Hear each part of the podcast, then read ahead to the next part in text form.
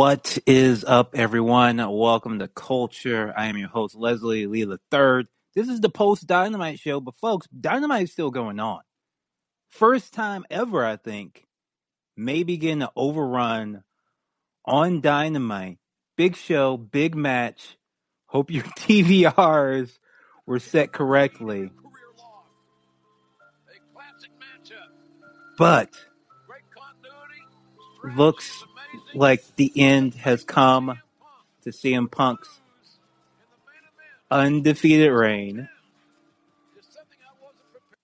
Thought we were going to get overrun, but Punk was not able to do it. MJF was able to get it done in time.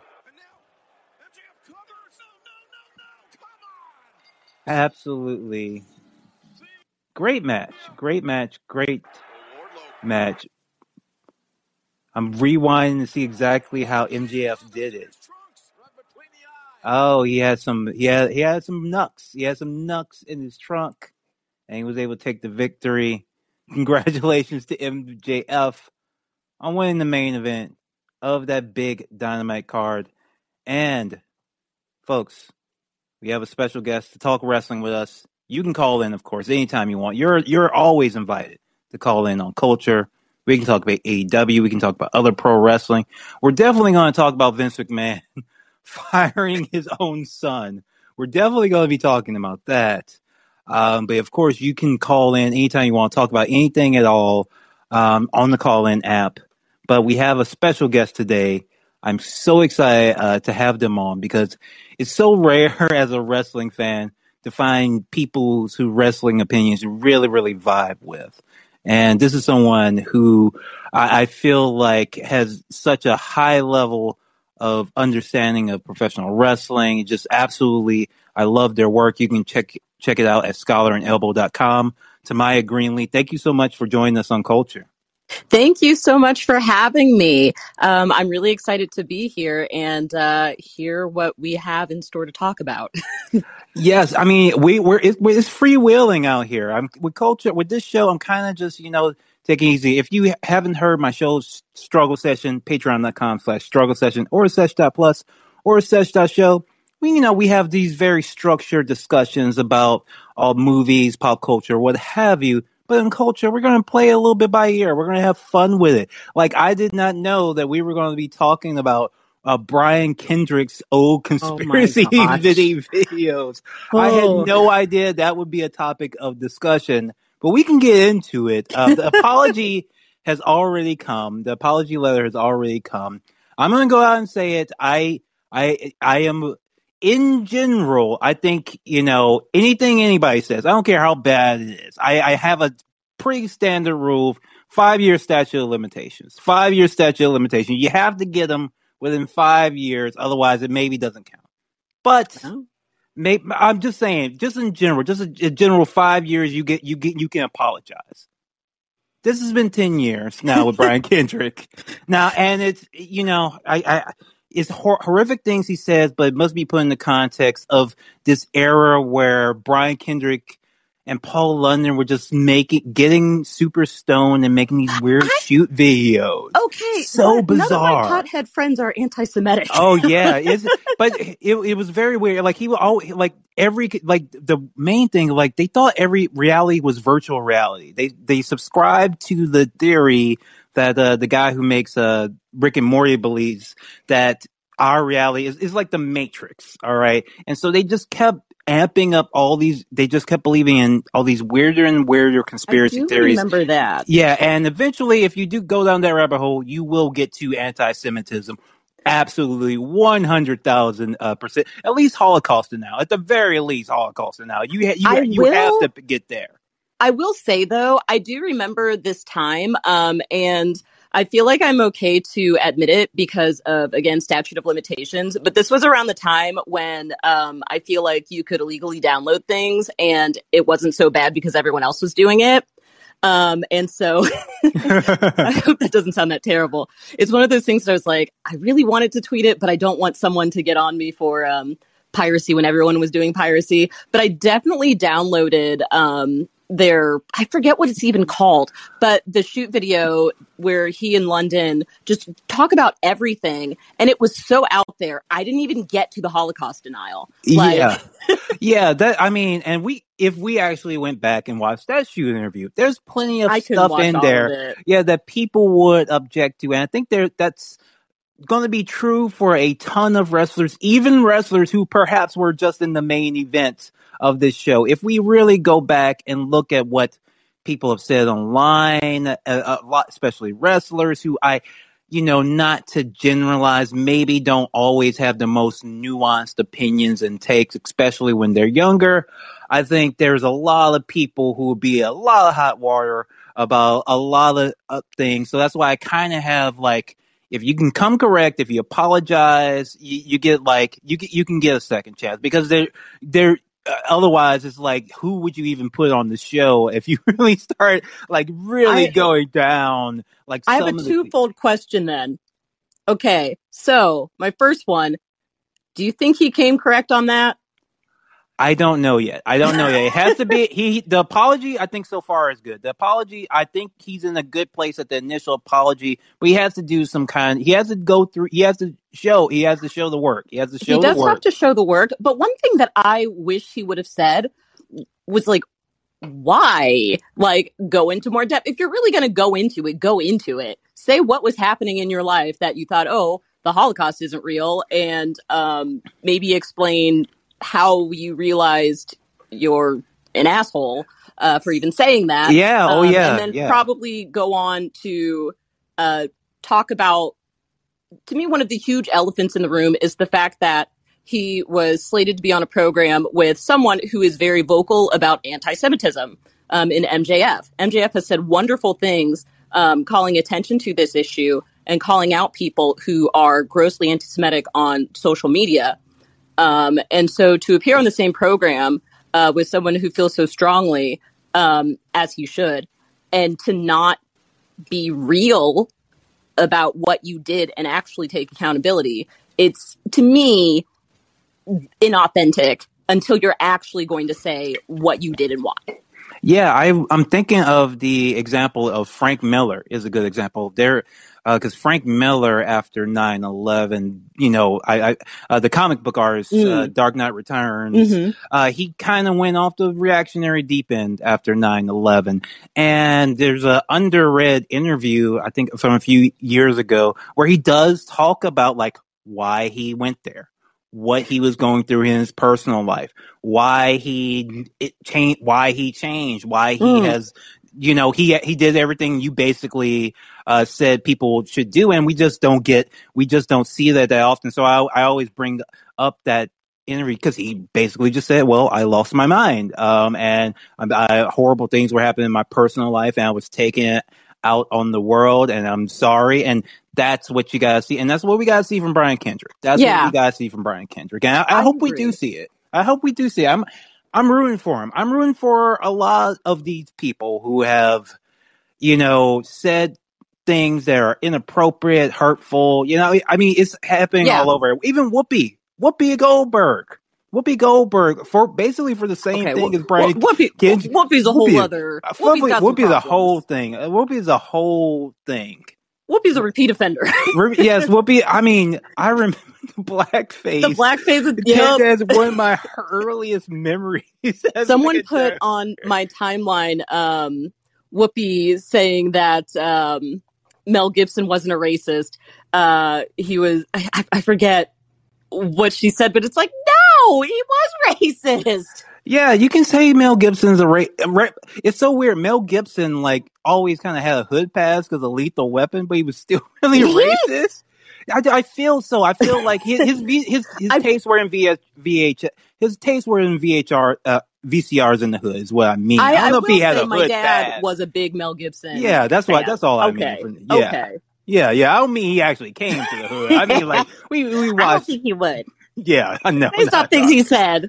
Although I do have to mention that his his son actually came on Struggle Session one time. You sweet hmm. kid, sweet kid. Did see? Really? Yeah, he was very nice, very kind, very down to earth, very to chill. talk about what? Oh, he was he was produced a movie that was actually, believe it or not, it was like a uh pro immigrant horror movie. It was a pro. It was like it was like it's it takes place. It's set on the border. Oh god, I wish I could pull up the name. But if you look up on IMDb, I'm sure somebody can find it. But um, yeah, I really um, it, it was a, like a you know a movie that came out right. It was actually filmed like before Trump took office, and it was like when it came out, it was like very timely and one of the few I think uh, really timely horror movies. Let me uh, check if I can look up uh, the name of of that. While uh, Tamaya, why don't you tell people who you are while I uh, look that up? All right. Um, well, my name is Tamaya Greenlee. I'm on Twitter as Scholar and Elbow. I have a website called scholarandelbow.com. Um, I am a writer. Uh, I write my own articles with research that I've done uh, with wrestlers. Um, I'm sorry, I usually speak better than this, but I wasn't expecting to be thrown. Oh, I'm sorry, sorry. I just threw it to you right no, quick. No, I'm so no, sorry. Okay. I'm adapting. I'm adapting. I'm, I'm, I'm on my feet. Um, but I also just kind of do whatever I want with wrestling. Like, I don't know. I'm in this phase in my life where I write, I do photography. Um, I sometimes write for places like Fightful. Um, I have an article in the last magazine about deathmatch wrestling. I do a lot of stuff with deathmatch wrestling. Um, and I have one coming up that I'm very excited about. Uh, sometimes I ring announce, sometimes I do commentary. Um, yeah, just pretty much anything that I, I think, you know, that looks like something I want to do. Uh, but mostly my heart is in writing and doing things with wrestling and academia. Um, so I'm excited. I'm going to be doing a presentation at uh, the Pop Culture Association um, conference on serialization. Oh, I saw that. That looked really, yeah. really awesome. So I'm I'm really excited about that. That's where the Scholar Elbow came from. Actually, uh, I was doing. I had started my PhD program, and it was about pro wrestling. I was doing all my writing about pro wrestling um, because that's what I wanted my specialization and my dissertation to be in. Um, but I'm not doing that anymore, and so I've gone the independent scholar route.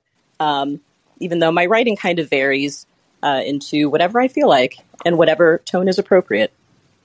All right. Well, thank you so much. Because uh, when I read your stuff, I, I, I like it so much, and I saw that you lived in Japan for a while, as I did. I think uh, I yeah. I'm surprised we didn't. I mean, there's not that many black people in Japan go to I, wrestling yep. shows. I I'm I would have shocked we didn't. I, I feel other. like it would have been like the rest of the crowd blurring, and we would have seen each other. Because let me tell you, I went to um, Wrestle Kingdom uh, when uh, it was Kenny versus Jericho. What was that? 14? I don't know. Um, and I felt like I had almost a culture shock seeing how many foreigners were there because I was just like, you guys are all in the country too? Because you go to so many of these shows and, you know, the only foreigners are the ones wrestling. And yes. so I would leave the the venue, like the main room. I don't know if this happened to you, and someone would be doing a signing and they'd make eye contact with you like what? Yeah it happened all the time. In fact i've met some of my i met my best friend my my best man at my wedding i met just because he was another american at a wrestling show. That's awesome. It is is really uh great. It, it, it, was always nice to see people and every so often i was you would see people just on vacation uh there for a little bit uh yeah. go to shows and and and sometimes they they wouldn't even know that much about wrestling. They'd be just like, oh, some some of my friends told me I had to go see this. So yeah. I mean, I got a bunch of friends to go. I'm they just were curious, especially my friends who heard about women's wrestling for the first time. Um, like I got my friends to go to New Japan, Noah, Stardom. Um, it's just kind of one of those things where it's like, well, I'm in Japan. This seems different from what's happening in the US. And they really liked it. That's so cool. I couldn't get a lot of my friends to go to wrestling shows while I was living in Japan because I, I, was in the Jet program. And I'm sorry I was say, in Jet too. Yeah, yeah. I, so Where were most, you? I was in. Um, I actually was in Yamanashi. Yamanashi. Ah, Ishikawa. Oh, Ishikawa. Oh, cool, cool. Yeah, Yamanashi for people.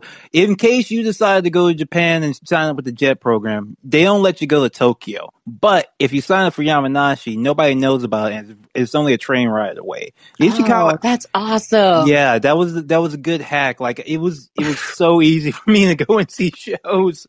Uh, I was taking some trips. Yes. To go like I'm literally if you know where Tokyo is, if anyone's listening, and you go to the opposite coast, that's Ishikawa. Like I was literally going across the country because I either went to mostly Tokyo or Osaka. Um, so yeah, I, I was a I was a night bus riding machine. All right, and so I did pull up the name of that movie. That was Louis Gibson. Mel Gibson has nine children. That's why it took a while. Oh, really? I mean, it is part of his belief system. I, you know, I, am I'm, I'm jumping on Wikipedia now because I did not know he procreated this much. Oh yes. What? I mean, he's got to, you know, build That's up so... those numbers. I mean, they are experiencing a genocide apparently. so he's got to build Did up... you know one of his middle names is Columcille? I did not know that.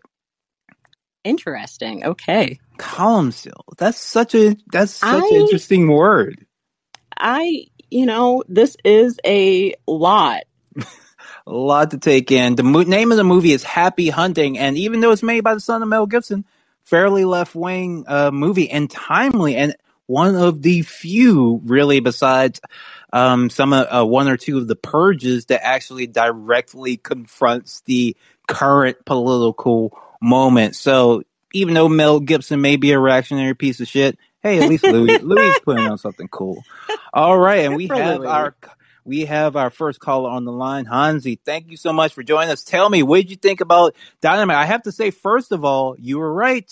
You were right. MJF and Punk were going to put on a great match. They both put on the gas. I said last week to him, I, I said, Hansi, I said to you, I don't know, both these guys, they tend to work a slower style. I don't know if it really vibes. Both of them kicked it up a notch. We got Pepsi plunge. We got reverse hurricanranas. We got all kinds of stuff. This was indie punk. This was indie MJF. Hansi, I know you must be happy with that main event. And go ahead unmute, buddy, whenever you're ready. It's down at the bottom.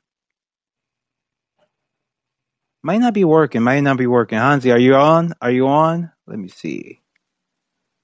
Now maybe Hansi might. Let me see. I think he may be. Let's. There you go. Oh, maybe it's not working. Sometimes the call in app, but please, you can always call back in. Anybody wants to call in. Uh, Tamaya, what did you think of the show? What did you think of Dynamite? I thought it was fun. Um, so one thing about me, I am very bad at watching televised wrestling. Um, I I'm very I don't know. I'm a live show kind of person. I get yes. really into the atmosphere that live shows create. So for me, um, it's difficult watching something on a screen, and so I have to really want to see it. Um, but one thing that I really enjoyed um, that it doesn't seem like anyone else on my my timeline did. I actually really liked the Dan Lambert talking segments with Brandi and then just um, with Jake. You know, I really do like I like Dan Lambert because he's a heel that you actually dislike, and I feel yes. like a lot of people are just reacting to the fact that oh, they're reacting correctly to him, even if yes. they don't know it. Yeah, I think that's exactly it because he's so good at what he does, and I think with Brandi too. For me, it's the authenticity of the delivery that I love. That they're not just saying words, which I think a lot of wrestling personalities just do. Um, like it's it sounds like a real exchange, and whether that's good or bad, depending on what they're saying, is a whole other story. But to me, it's part of what I love about wrestling that I think is very hard to get um, presently. Yeah, it feel those segments feel real. Dan Lambert feels real. I do wish there was less, a little bit less pointing out that the other parts of the show are fake in those. Segments. I did hate that. Yes, you don't want to do that. That's the WCW thing that they always would do, and never ever worked well. Like you don't want to do that. There's you can call out other people in ways that still maintain the integrity of the whole, you know, facade. I wonder where that comes from. If someone like is nudging him to say these things or what, because I hate hate when people bring up um like the behind the scenes terminology. Uh, because even if in wrestling land you can say, okay, people know a bad guy's a heel, a good guy's a face, to talk about a heel or face turn to me is so it shouldn't exist. Yes. Like it doesn't make any sense in the context. No, it exactly. it's not it's not real in that universe. Yeah, it's like a like any zombie movie. The people don't know what zombies are. you know, they don't say the word zombie. It sounds silly, maybe. It's some, some uh, somewhat similar uh, to that. If you have any, if you liked that segment, if you disliked that segment, call in. Let us know. What do you think about Dan Lambert? What do you think What about Brandi think? Rose? Yeah, because I love Brandi. I think I love great. Brandi so much, and one of the things I like about Brandi that I've seen in a lot of one, some the thing that uh, makes me like wrestlers more than anything else is when they start out not that great at it and just Yes. keep going no matter what and Yes. stay like I really I really appreciate that. Like some people, you know, usually takes them one or two years, you know, pick two or three years uh, to kind of pick it up and they kind of get going. Brandi is just like everyone's told her she's bad. Everyone's told her she can't do it. And she's just saying, "No, I'm going to do it. I'm going to do it. I'm going to do it. I had a baby. I'm going to come back and do it, do it, do it." And I just love that about her. I think there's something about that that really um, is something I personally respect uh, because looking back, a lot of my favorite wrestlers from WWF, WWE, um, I say WWF deliberately for that time period for women's wrestling. My favorites are always the people who chose to work to be better than they were because they didn't have to. And I think the same with Brandi. She literally does not have to. Um, and the fact that she does keep working harder, and to me, she's visibly improves. Um, and she does has things that she's really good at. I think she's an excellent talker. I think she's excellent at interacting with the crowd and not letting them get to her, um, getting a reaction from the crowd. Uh, that's just something I admire that I think a lot of people kind of forget about. That not everyone is just great at something. Yeah, I, when I see Brandi, it's I, I just see like people I know, people in my family, people, women, I, black women I went to school with. She just seems like so genuine and real, and she's diving into this hyper masculine, hyper white world. And, the last and- part. Yep. Yeah, and fa- and you know, failing at it and still going. and Okay, I will going. say failing might be too much. Well, I not, don't- I, mean, well, I, I mean, in the in the in the success win way is like you fail to succeed. You know, like okay. yeah, you struggle and you get up. I don't mean like absolutely fail. Okay. Obviously, she's doing great, but I mean, she she she's been. I mean, she's gone through so much, and she just keeps doing it without having to do it. And I just really re- respect that a lot. And there are definitely worse wrestlers or just as bad wrestlers as Brandi. Um, but there's one difference that I think people judge Brandi on a lot harder. Um, and I, I feel like that's going to turn into a whole, whole other side rant. But misogynoir is real. And the reactions that she gets, sometimes I wonder what's behind it because this is very strong for no reason. Well, yes, and I think that's. I think you could say that about Brandi and Nyla and Jade. Absolutely. Oh, definitely Uh, about Jade. The Jade- things that people say about Jade. like like Jade has been not only like she not only has she always been as good as anybody could possibly expect, she is now quite a bit better. And she is rising to the occasion. I posted very a picture quickly. I posted a picture of Jade when she won the TBS title with, with Okada when he won the IWGP title. And I do think that these are comparable things Mm. because Okada was not the man when he won the title. He Mhm. was like, uh, he was like on an excursion where he was jobbing in TNA. He comes back with like some jewelry on and all of a sudden he's the IWGP champion and he was forced to become what people Yep. believe, many people consider to be the greatest wrestler of all time. And I certainly think that Jade has risen to the occasion much more than anybody could have expected. She's Absolutely. those her she's absent, having absolutely great matches. I, I really enjoy her matches. I love her character. I like as as she says when she is on TV, you will stop and look, and she is something. She is something special and unique. And I absolutely think she should be a centerpiece of this. And it's, and it's a lot to put on her. It's a lot to ask of her, and she has risen to that occasion. I've seen a lot of wrestlers put in these positions and not live up to the expectation. Yep. But like you can't tell me that Jade is not having better matches than like Goldberg had, you know, for real. What? Great wrestler Goldberg. No. Yeah, I mean, yeah, in He's comparison, like, Yeah. yeah. like, like in comparison, like she's putting on better matches than Goldberg with less experience in basically Yep. like, kind of like the same spot. So, and you even know- harsher criticism. yes, harsher criticism for some reason because people bought into Goldberg, didn't really care how many moves he did as long as he went out there and beat people up. And Jay's kind of making the same argument, like I don't need to have a super long match. I go out there, I beat, I look great, and I beat someone's And- ass. Honestly, look at her. Yes, She looks like she was chiseled out of marble. She looks like- amazing. She, lo- Like she looks like a she would superstar. clobber someone.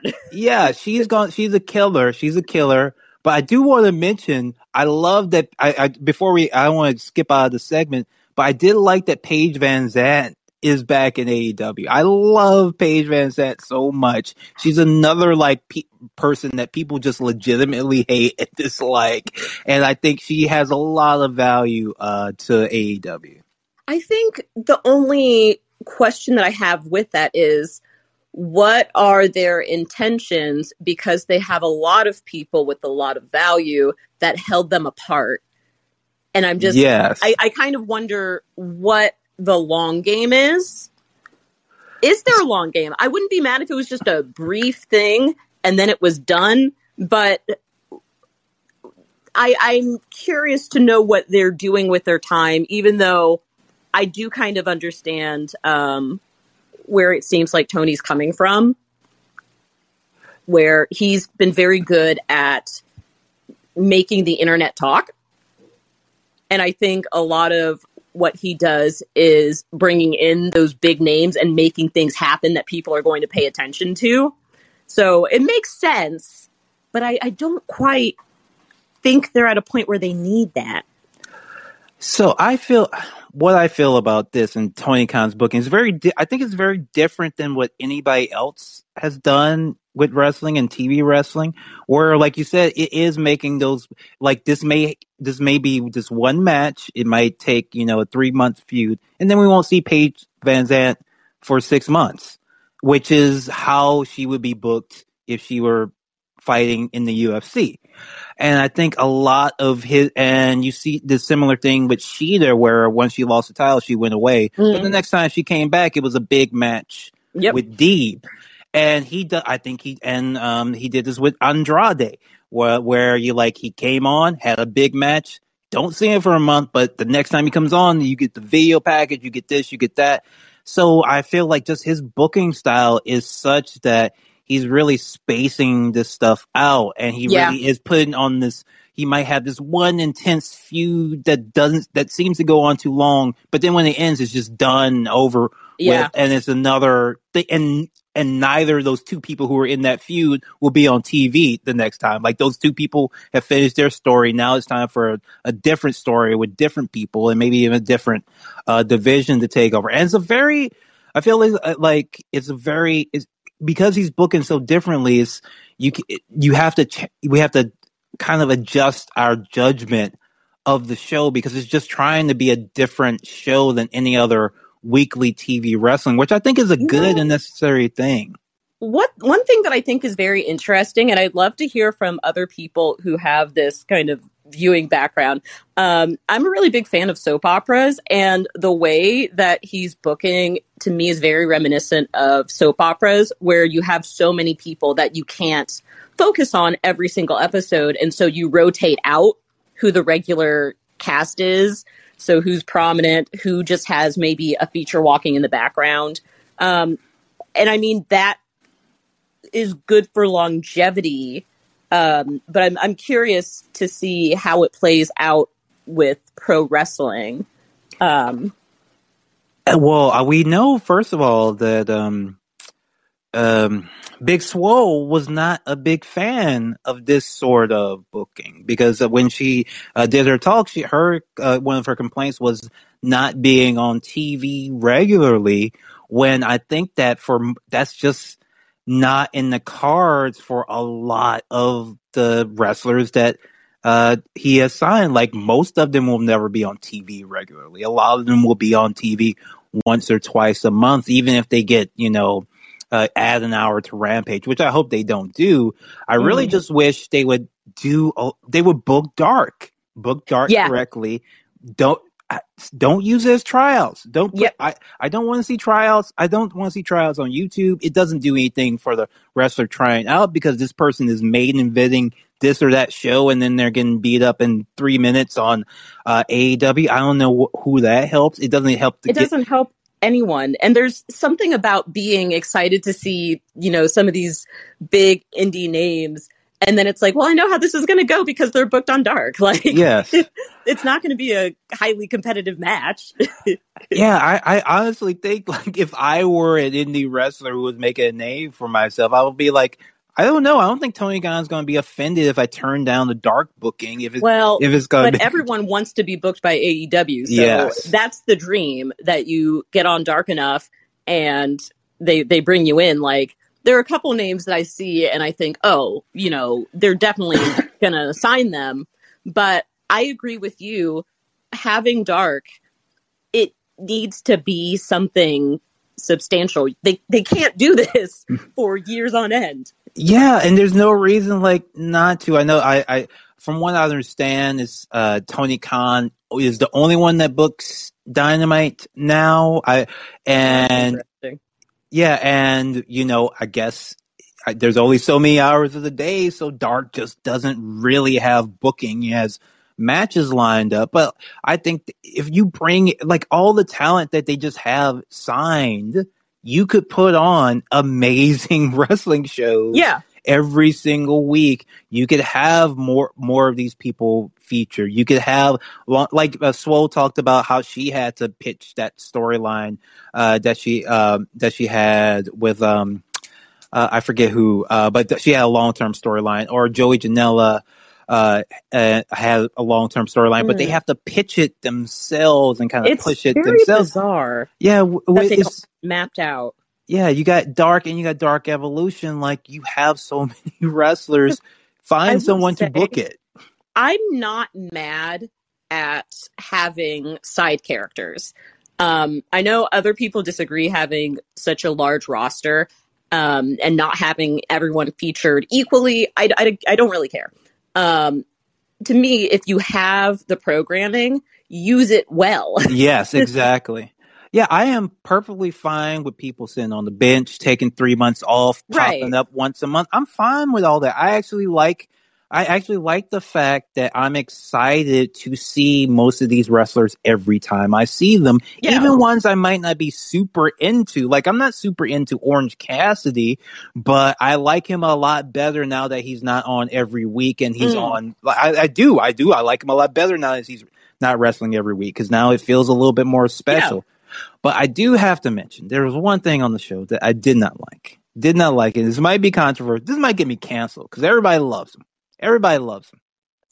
I don't Are know. you going what to say Dan- something about Danhausen? I don't know what Danhausen was adding to that uh, opening match. I, I, I think I- Danhausen was adding um, being mentioned on Twitter by all the people excited to see Danhausen. That's what I mean when I say Tony Khan writes for the internet and things like that. I don't think they have anything for him necessarily as much as people giving him. Yeah, I like that does that does a disservice to him because now I just see him mugging towards the camera while his friend is getting his head caved in Okay, by Jon Moxley. Like, are they what- friends? I they just called them the best friends, so I Everyone assume isn't best friends. yes. It, well, maybe not. Danielson says he's going to start pulling some people. He's going to start pull. He says he's going to pull Yuta out of that stuff. I can see why. I mean, you're getting your head kicked in, and they bring in the guy who's just like vamping on the outside, just like Vogan. I would Like- love that because I think Yuta's great, but I would love him to get serious and just, you know, I to me he feels like a side character in Best Friends, and he's much better than that. Like it was cute at first, but now I think he's outgrown it. Yes, yes, he's outgrown it. He can do more. I think this proposed Danielson faction sounds Would pretty cool. Oh my gosh, that would be so good. Yeah, and you d- just don't get teams of like badasses in America. It's so strange. Of like, so I guess in Ring of Honor, Ring of Honor did a few factions like this. That's this. what I was thinking of, almost like um Generation Next. Yeah, w- w- have you ever con- like have you ever considered a wrestling faction of just a bunch of tough guys? Like nobody has ever cons- like our, every faction always has like one tough guy usually in the uh but not a whole faction of them. Oh, and Hansi, you're back on the line. Hopefully we can get you on, brother. How's it going? Hansi. Hansi is oh maybe the app's not unmuting. What's on? Okay, Oh, here we go. okay. What's up? Uh, just, sorry about that earlier. The call, I, I hit the call in button on accident. But Oh, okay, no problem. with the, how's it going? Uh, uh, I felt the episode was kind of like one of their like I'm not gonna say weaker ones, but it was obvious that it was like more built around the main event, which I appreciate. Mm. Have a, a big fight feel for something that you built up for like two months, right?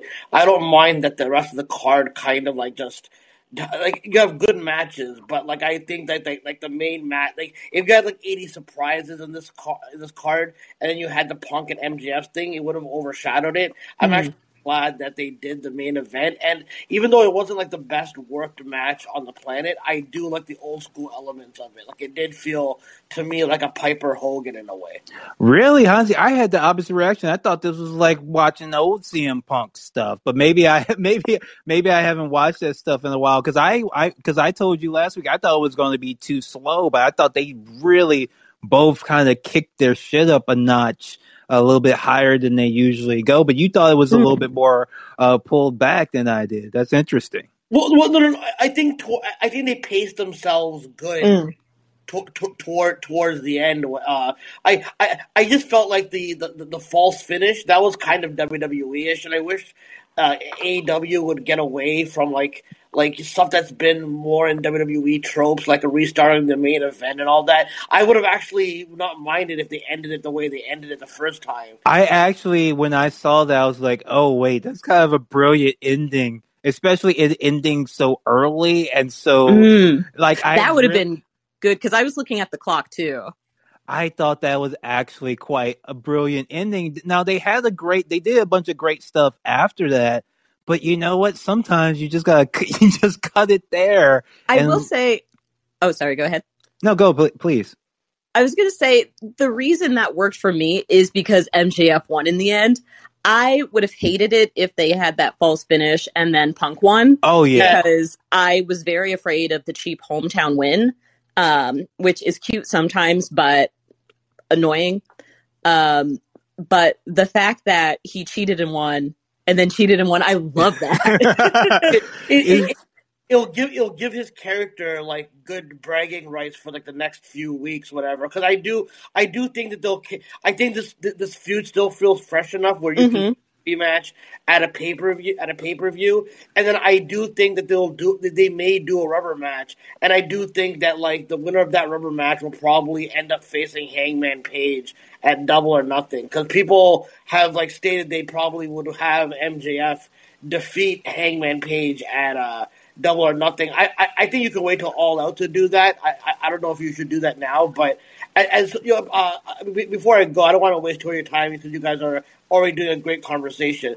Uh, I'm in agreement with you guys of having Brian with like all these badasses in the group, man. Because I was actually hoping that would be the case with like uh Mustafa, like Mustafa Ali was like Mm. and he was doing the cattle mutilation on one of his videos, and I think yeah.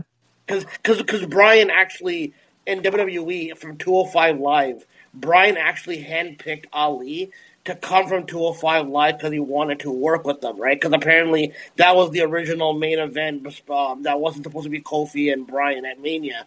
So if, if if if Ali is like one of Brian's guys, that would be actually like really really amazing. And and you know, Leslie, before I go, I gotta say that uh, I hope you do the Soprano discussion again. I enjoyed you and your wife uh, talking about it, man. It was really really good. But I'm glad that you're back on the train watching it again, man. All right, thank you so much, Hansi. Yeah, well, I'm gonna keep watching it, keep checking out. We'll definitely talk I need more. to check that out. I love Yes. The Sopranos. Oh, it's such a great show. I only watched the first season and the last season What? of it so far. only because, well, because my partner betrayed me, of course. It was extreme betrayal. Um, I started watching it. I got through the first season. Next time we get back to it, we're on season six. Okay, I guess I have no say in this, but I, but I absolutely thought it was a brilliant show. I think watching season one and season six actually showed me like how just how absurdly evil the characters are, even better than if I watched it all the way through. yeah. Because I think you see more of their humanity in the middle, probably. But I just like saw the Yeah. intro and then I saw like how depraved they were. I was like, okay. Yeah. I thought it was pretty. I, it was pretty effective. I think it was pretty effective. But thank you so much. Thank you so much, Hansi, for that uh, great call. If you want to call in, please do so. I'm just rewatching some of the main event. I man, it was a really great match. Um, I really uh, enjoyed it. I think you know just just the, just the idea. So this wasn't for a title, but it was just a match, and people cared about CM Punk and MJF wrestling because they care about these two characters and they care about who wins and who loses the match. I think it's a disgrace that WWE literally could not do something like this, or, or at least not with great difficulty. Like, how could you get two people? These are two wrestlers who neither of whom has the title, had, Mm. neither has wrestled for the title. How could you get people to care about a 45 minute main event of two guys who maybe you would Yeah. call mid carders, uh, possibly in a match that's not for any stakes other than I want to beat you and prove I'm better than you so I can move up the rankings. Uh, and I like the the storytelling that they did with it too. I think that's a great example of how every match can matter and every feud can matter without there being, you know, a title on the line. Yeah, every like AEW does such a great job, even very quickly with those. I remember I, it just keeps sticking in my mind the Shida D promo video. It's like Mhm. 90 seconds. Haven't seen either of these women in like five years on TV, but in 90 seconds, I was like, holy shit, I gotta watch So this match. good, yes. Like, And I- and go ahead. Oh no, I'm sorry. I, keep, I feel like I can never get my timing right. you know it, it's it's a real thing because all these apps there's like a significant there's a real lag in order to get us because because obviously our voice is traveling over the internet Mm. i don't know why am i even saying this, this is stupid everybody knows this but I, I feel like i like a lot of podcast listeners don't know this that's that's why there's so many awkward pauses because it's just like your freaking zoom call we're not actually Oh synced gosh, up yeah. I was just going to say what I really appreciated was the dual storytelling that went on in that last match because when Wardlow came out, I was practically like screaming in my head. All this was but but I was screaming in my head because I thought they were going to do a really cheap finish where Wardlow comes out and screws one of them out of the win. Um, and I liked how subtle it was. Um, I think that restraint was a very, very good decision. Um, and I think it did more for advancing both of those stories than just pulling the trigger on the Wardlow MJF right then. Yeah, all he did was put his hand on the ropes. CM Punk Mhm. got, turned his back on his opponent. You can That's that not that, that's not that dirty. and that question of it, who is he out here to screw like just not knowing what his intentions are or what he's trying to foreshadow i thought was so good Yeah, I dig I dig it so much. I did I really like Wardlow. And every time I see Wardlow, I see a guy who if he was in WWE, I would change the channel every time he was on the Yes. screen. yes Uh, absolutely. And but now I am absolutely riveted and uh every time I see him. I want to know where he's going. I want to know what he's thinking. I like his matches. I am into Wardlow. I never would have been into this type of guy in the Yeah. company. i'm the same way because i don't know what it Well, I think I do know what it is about a squash matches. That one, they're believable, and just the chemistry that he's had with um, all of those guys has been so good. Because I, I could see him doing something very similar without having the depth of character. Um, and I because I, I think that's what makes Wardlow appealing here is that you can understand his motivations and that he's not just you know a big strong guy doing big strong guy stuff. Um, he can do that, but they allow him to have more of a personality outside of that. And I'm glad they're like M- the MJF treating him like shit thing.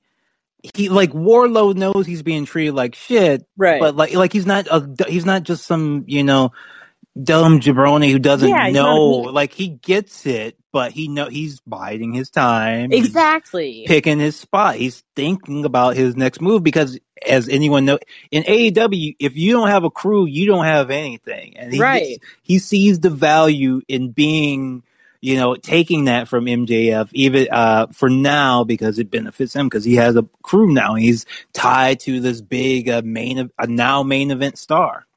and the logic too of the storytelling that it's not going to come out of nowhere you know when he does finally break free from mjf i, I like that everything he does it's very purposeful and it's just a little bit more of that story you know instead of just giving us one completely harsh turn um i just think that it's a story that I've grown more invested in over time. And following that match, I'm actually really excited for the next episode uh, to see what's going to happen with that. Yes, I'm very excited for that. But before we go, because it's getting late, we Mm. have to talk about Nyla Rose. Yes. The Nyla, this is the Nyla Rose victory party. I called the shot on Twitter. I said Nyla Rose was going to beat Ruby Soho. And she did. And, not gonna did. lie, that was my favorite match of the night. Oh, yes. Mine too. Mine as well. I just think Nyla's so good at what she does. And Vicky too, like I think that she and Ruby have such great chemistry. Um and I just it's it's hard for me to watch Nyla dominate and then, you know, wonder when they're gonna put the title back on her. I hope that's where we're going because every time I just I fear who's going to get the shot next. I really, I, I'm a big fan of Nyla Rose. I, I love this match. And what I wish, I wish that Nyla Rose could do like a, a couple of tours of Japan because I think she would be so, so great Yeah. over there. I would when did she she did a she did tour Japan? yes, I think But she, what I- promotion do you know? I, I, I forget off the top of my head. I don't, let me see. It wasn't one of the big ones. yeah, I don't believe so. Was it like Marvelous or Yeah, I think it was, it was marvelous. Marvelous. Yes. Yeah, cuz I would love to see her with some different talent. Although Marvelous is a pretty good spot for her. Ch- Chigusa Nagayo, she probably learned a lot. You can tell she learned a lot from that style. But I Yeah. would, love to see her do more in Japan. Like I would like, I would, I know she has a, I, you know, you hate to move a whole wrestler's family overseas for good wrestling, but hey, a Nyla Rose, I think maybe you should consider going over there, just killing some uh, Joshi for a bit. so for good. Just with where she is right now in her career and what the Joshi scene looks like, there's so many places that I could see her. Yes, yes. Uh, but that that's just a pipe dream for now. But I I just when I see her I, now, I do see like um, uh, amazing Kong. I see Aja Kong. Mhm. I'm seeing and but like she has like even more like agility and that uh, knee drop she does is just Mhm. my favorite move maybe in all of AEW. I loved it. I loved her power bomb at the end. I love that she won this match. Uh, I, I'm very happy for Nyla. I agree. I thought that was an excellent match. It ended just as I thought it should have. Um, so now the question, as always, is where do they go next? where they go next. See, and here's the thing: maybe, maybe nowhere. Maybe this was just because they've been building up this Nyla Ruby uh, feud for a little bit, but maybe it's just like, okay, we're gonna put uh, Nyla on TV, give her this big win, and then maybe she's gonna go away for a couple weeks because Mhm. then it's gonna be uh, Brandi and Paige Van Zant or someone else, you know, coming in. Like I don't know if we we have like since the um, big um, cherry bomb, uh, Anna Jay, that whole that big yeah Put that some respect on the bunny. yeah bunny. Well, oh, I I I know her as I know her as Cherry Bomb uh, She's evolved. I, I I like the name Cherry Bomb. I always call it. I, I like Cherry. I like I like her a lot. I always The- forget that she was Cherry Bomb. yeah, yeah. I always liked the name. I thought I, I was surprised she didn't go back to it after uh, Allie actually. But the bunny. But the, after that match, amazing match, stellar match. Have any of them had matches on TV since? Yeah, I just Yeah, it's it's. But it's it's like yes, that was a great moment, and now we're getting great moments with other people. But it's hard to you know. But you do want more from those same people. With this roster so big, it's kind of you know how you time it all. Like if you're bringing them back, then do we get to see like the Gunn Club and the Ass Boys uh, throwing Jungle Boy in the snow? If we're bringing back Anna Jay and the Bunny, You know what? Maybe, maybe not. that segment, then I'm glad that we didn't get Anna Jay and the bunny because I love that. but you know, it's it's one of those things that I think they can do two things at once, where they can have that rotational booking, um, but also be more deliberate with the women in particular. yes, Um, they have enough women to have a whole show for them. yes. I they could i wouldn't be mad at that if they did that and then also featured women in dynamite and rampage you know i just i have so much anxiety wondering who they're going to pull the trigger on for the title when i know they're eyeing up those releases and just waiting to bring them in yeah. That's why you know i was as big of a get as ruby soho is i just felt like it's it's such a disservice to not have a clear picture of the title picture because i just i don't know i i just keep waiting for them to put it on someone who they just swooped in who gets all of that buzz when they have such a solid roster of people who have been there and who are I think doing a really good job of establishing themselves as their own unique characters in AEW. Um, I don't know. They just Tony makes me nervous. I think really, I think what the women's style needs possibly is more defenses uh, Yes. on TV. I think you know, like, well, you say Britt Baker's a star. Well, she's got to prove it. Let her have let her have a run of just And- title division. She can't. She's not. A, I don't know if if the women's division is in the place where Britt Baker can just talk it to life. I think she has to be on TV. Yeah. Uh, defending that title and having big matches with it. And I think part of the problem is the defenses that she does have are big matches. And so to me, it's like, okay, well, if this person can't, you know, take the belt from her, who is? like, Yeah. that's going to have to be a huge moment because they've had so many opportunities where it's like, you know, this could have been Riho's big moment to get the belt back. But it's like, if you don't do that, then what are you building to? Do they know? Yes. Well, thank you so much for joining me uh, tonight. This is a wonderful conversation. Please let's do this again. I'm Yeah. sorry I am fading right now. No, It's all- no, you're fine. Thank you for having me. but thank you everyone so much for talking with us, chopping up pro wrestling, calling in. Much appreciated. I will see you next week after uh, Dynamite. And Tamaya, can you please tell people where they can find you one more time? Yes, you can find me on Twitter at Scholar and Elbow. Uh, and I hope to see some new faces over there. All right, folks. Thank y'all so much. Have a good night. Peace.